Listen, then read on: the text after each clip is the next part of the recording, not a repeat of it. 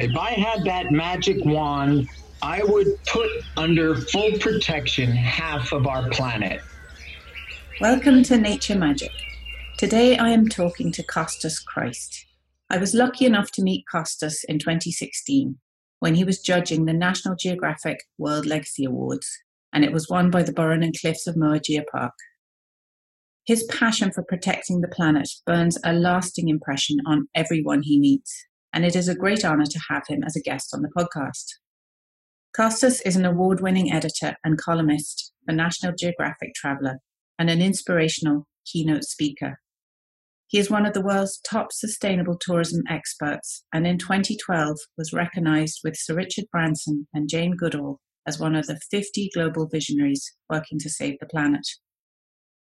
Burren Nature Sanctuary is a member of the Burren Ecotourism Network, and Costas is one of the pioneers of ecotourism, helping to officially define the term for the first time and serving as a founding member and former chairman of the International Ecotourism Society. On his mantelpiece of awards is the International Peace Through Tourism Award for his work promoting sustainable tourism development to support economic opportunity in former conflict zones in Colombia and Sri Lanka, along with the North American Gold Prize for Best Travel Writing for his column in the National Geographic Traveller. When not travelling, he farms organic blueberries on the beautiful Atlantic coast of Maine. What could be more perfect? Hi, Costas. Thank you for being a guest on the show. Well, it's my pleasure to be here. Thank you for inviting me. And how are you doing with the COVID 19? Well, I think, uh, first of all, um, healthy and good and following the guidance for social distancing. But, you know, in the, so in the bigger picture of things, doing well. But obviously, there's a lot of suffering right now and a lot of challenges right now. And we're all in this together. And I think the more we can realize that we share a common planet and that viruses don't recognize borders and that we have everything to gain by international cooperation, and I say that to my country in particularly, then the better we'll all be. Yes, there are positive messages as well, even though it's a very difficult time and especially for nature, it's it's quite a positive breather at the moment. Have you any feelings on that? Well, you know, we uh, can't help but sometimes, you know, muse that this is nature's way of pushing back, pushing back from uh, relentless pollution, pushing back from the illegal trade in wildlife, which is decimating species. And you know, in a kind of anthropomorphic type of world, one thinks nature's saying, oh, we've had enough. You pushing us too hard and we're going to push back. But in a real sense, I think and I hope that there's going to be an opportunity for learning and wisdom to come out of this in terms of how we approach nature and reconnect with what I think may be the most fundamental and important understanding which is that Americans seem, or not Americans, but people in general, and yes, the United States and, and globally, have seemed to forgotten that we are nature. We have created this kind of false sense of reality that somehow we as human beings are over here and nature is over there and even the notion of saving nature, which of course I believe in, but it's it's objectified. Again, we have to save that thing that's over there for whatever reason that's important without realizing that we are nature. We we are saving ourselves. There's no separation. And so I hope as we come out of this COVID-19 pandemic we will understand more and more of the importance of helping to heal our planet because we cannot have personal health and well being when we don't have planetary health and well being. Exactly. And even the politicians, if they could see that the things we use from nature, from food to medicines, everything really there's, they put a value on that, but they don't actually put a value on the source, which doesn't make sense at all economically either. So it's crazy. Hopefully, we're all learning a lesson here. Well, Yes, and you know, again, we uh, we don't even realize that the even we hear all this talk about economies and economies and sure important people's livelihoods their jobs this stuff is very important but the very word economy comes from the word eco, as in ecological. And so the original concepts around economy were directly connected to our ecological world, which we hear more frequently referred to in modern times of the need for the economy and for business to understand their reliance on what we refer to as ecosystem services. So again, it comes back to this point. We've kind of created these illusions that somehow make us think that business is separate from nature. We as humans are separate from nature. Yeah. And of course, we're not. We're intricately combined. No, I think that's put really well. I mean, we have to remember the eco in economy. I mean, that's very impactful and easy to remember for everybody. so, um, yeah, so how did you become a nature lover or an advocate for nature? Do you remember a particular moment in your life, or is it an ongoing process? To be honest with you, I always had a. I grew up. I grew up what what I what we call uh, in the U.S. I guess you know a hard scrabble kid. My I was raised by a single mother who was uh, a waitress for 46 years.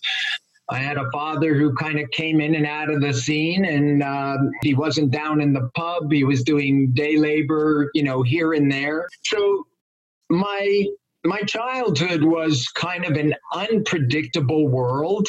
And I felt that, you know, people were kind of unpredictable. And in certain respects, as a little kid, not trustworthy. Um, I'm not referring to my mother, bless her heart, because she was the star of my life and instilled the, the virtues that I still believe in today.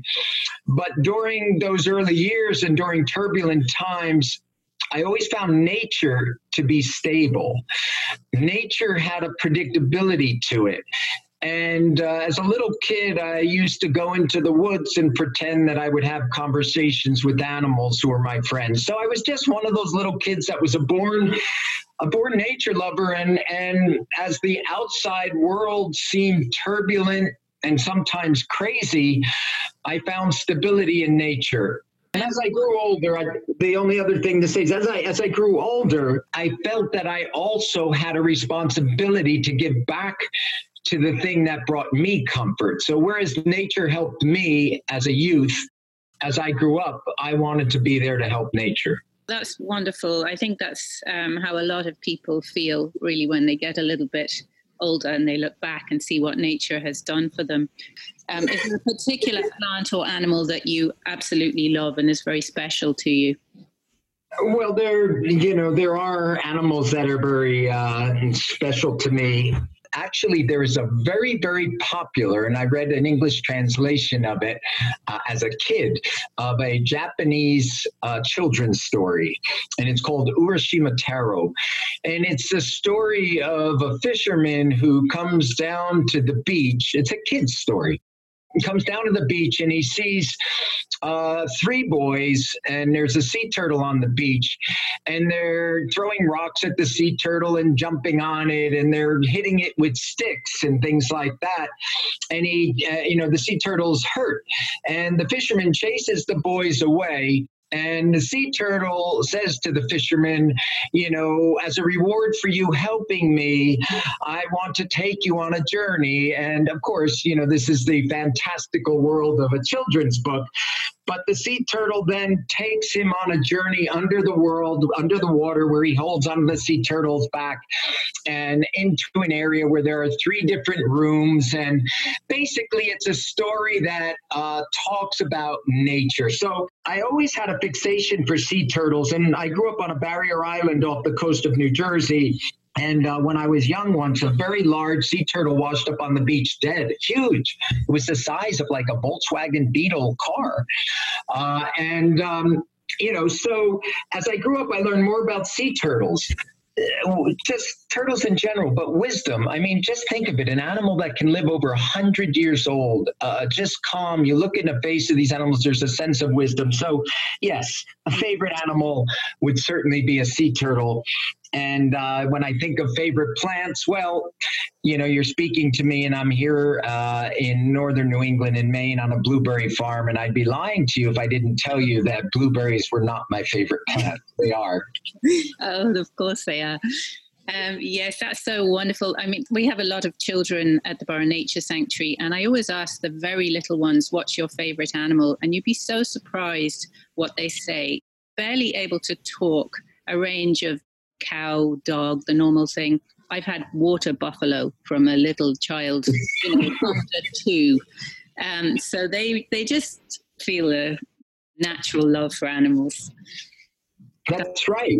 And we should nurture that. It's the work that you do. And congratulations to you and Burren Nature Sanctuary for doing that. Thank you very much. We try. So it's very quiet here at the moment, obviously, that we haven't got any visitors, but this time next year, it'll be a hive of activity again, I'm sure.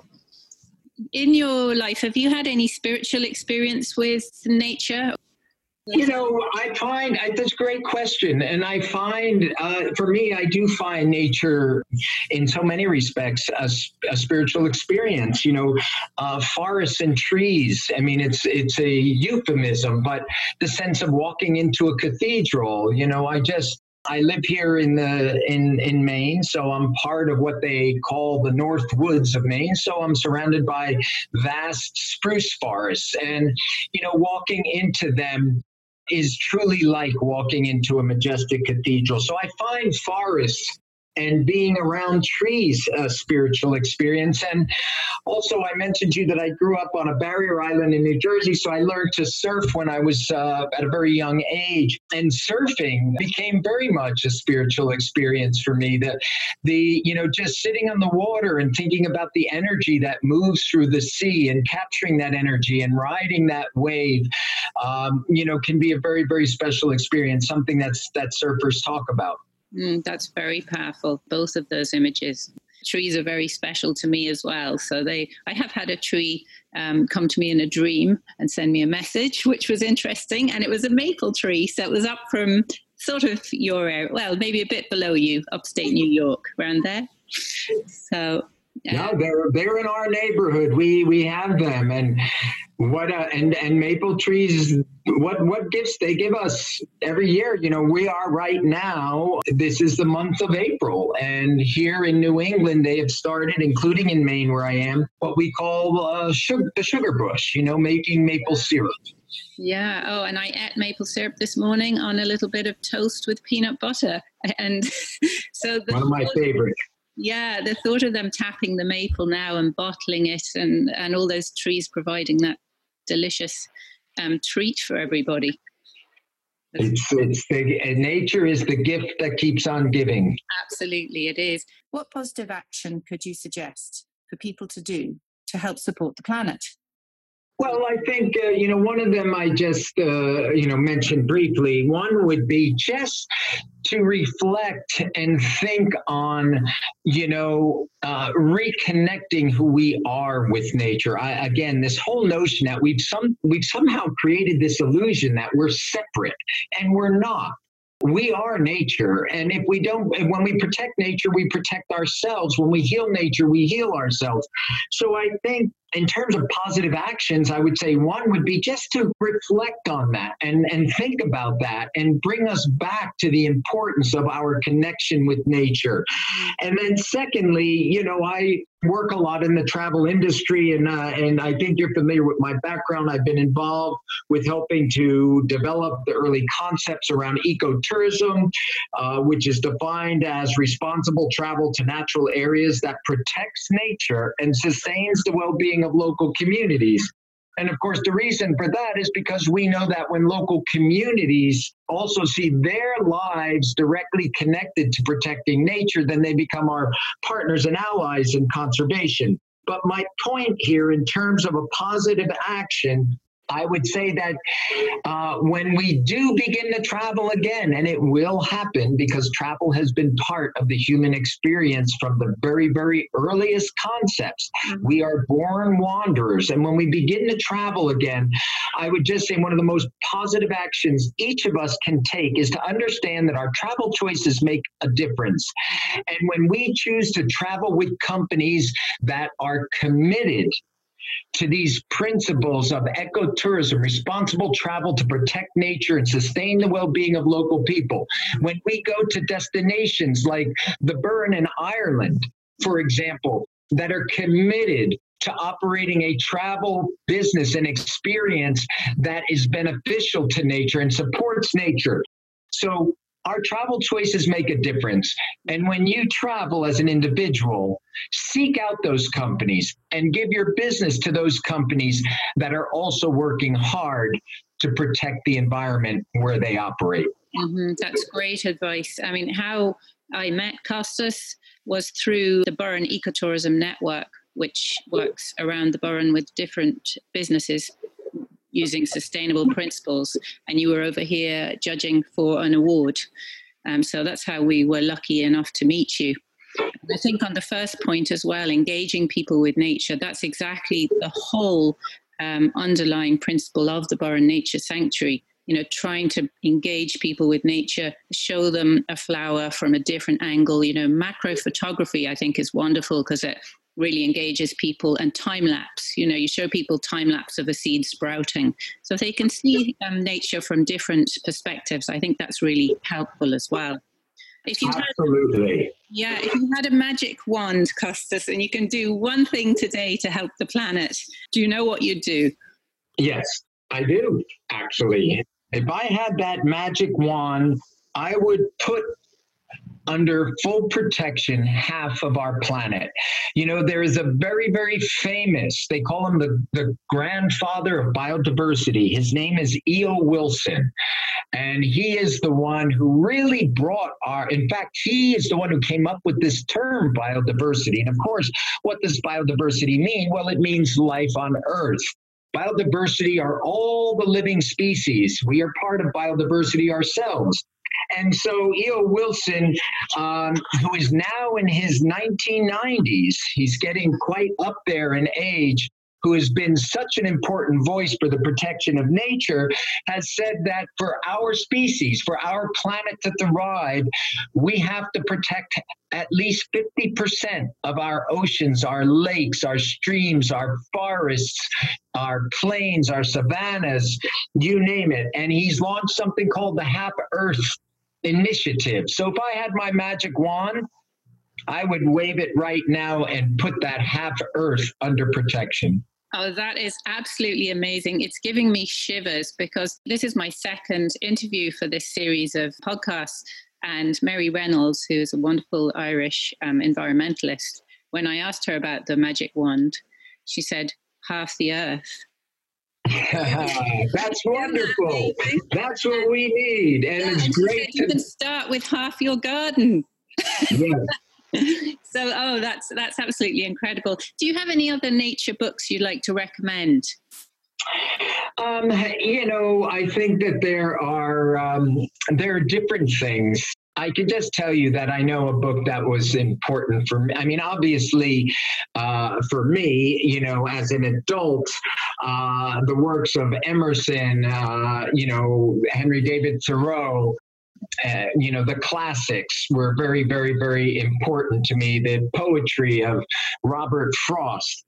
But as a, you know, as a kid, or not a kid, as a teen, because that's really uh, when I read a book called My Side of the Mountain. Mm-hmm. Um, that was probably my favorite book when I was a teenager, and it's about a young a young boy who decides he's going to run away from home. Not that I would advocate that, uh, but that he wanted to go and live in nature, and he spends a year living on a mountain in the Catskills, which is a mountain group in upstate New York. Mm-hmm. And it's the story of his life up there, the hardship, his connection with nature. So anyway, my side of the mountain, it was so funny um, because I had a milestone birthday not long ago, uh, turning, turning 50 years old. And you know what? An old friend of mine, and I hadn't thought about that book forever, wrapped it up and put it in a gift wrap and said, Here's your birthday present. And I opened it up, and it was the newest edition of My Side of the Mountain. And I read it again recently, and it brought back many wonderful memories. Oh, how wonderful! That is fabulous. Um, I think really just one more question because I know you're very busy and you've got a call coming in soon. Um, would you like to say a few words about organic farming, seeing as you are an organic farmer and this farm is organic and has been for 25 years? Um, people don't really get why it's so important. Well, first of all, um, gardening is my therapy and farming is my therapy. I am and you know you were talking about just nature. Uh, i'm just endlessly amazed by the whole idea of how and watching you know planting a small from a small seed comes a bounty of fruits and vegetables. And it's just a miracle. It's the miracle of nature and it's the miracle of creation and it's the miracle of life so in farming, I feel that I see that miracle day in and day out, and it gives me great, great inspiration. And in terms of organics, Absolutely. It's all about the soil. And so understanding what soil is and growing organically not only gives us healthier food, not only keeps the environment clean, there's no runoff, there's no waste, there's no pollution, there's no herbicides, there's no pesticides. But as I've gone about organic farming over the last 20 years, I've begun to see also how even the blueberries, I have uh, about 12 hectares of blueberries, not huge, but you know, not too bad. Um, and those 12 hectares of, of organic blueberries, it's been fascinating for me to see how nature itself and the ecosystem of life revolves around those blueberries. So, what do I mean? Each year, I lose probably 15% of the crop to wildlife. Um, I consider that nature's tax. I consider that nature saying, we'll give you all of this, but you need to leave a little for us.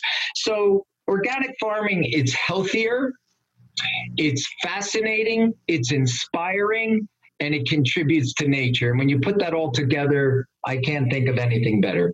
Oh, that is brilliant. I think um, Nature's Tax is a great little soundbite and it was absolutely magical talking to you, Costas. Thank you so much. Um, it was a pleasure to meet you, and we hope you'll come back to the Burren sometime soon and visit us. And I hope all your blueberries grow well and you can keep yourself safe uh, in the COVID 19 lockdown era. Well, thank you. And uh, I'll just say that, you know, the Burren was uh, really an eye opener for me. What a spectacular truly spectacular place. And so when people do get a chance to travel again, uh, I know I want to go back to the Burren, and I hope others get to, to visit because I think there are wonderful people there doing creative things just like yourself. You mentioned earlier that there was an ecotourism network there. That's exactly the kind of network that we as travelers want to support. And um, the Burren is, is a place that I certainly look forward to visiting again. So thank you very much. And you take care and all the best and well being to all of your listeners as well.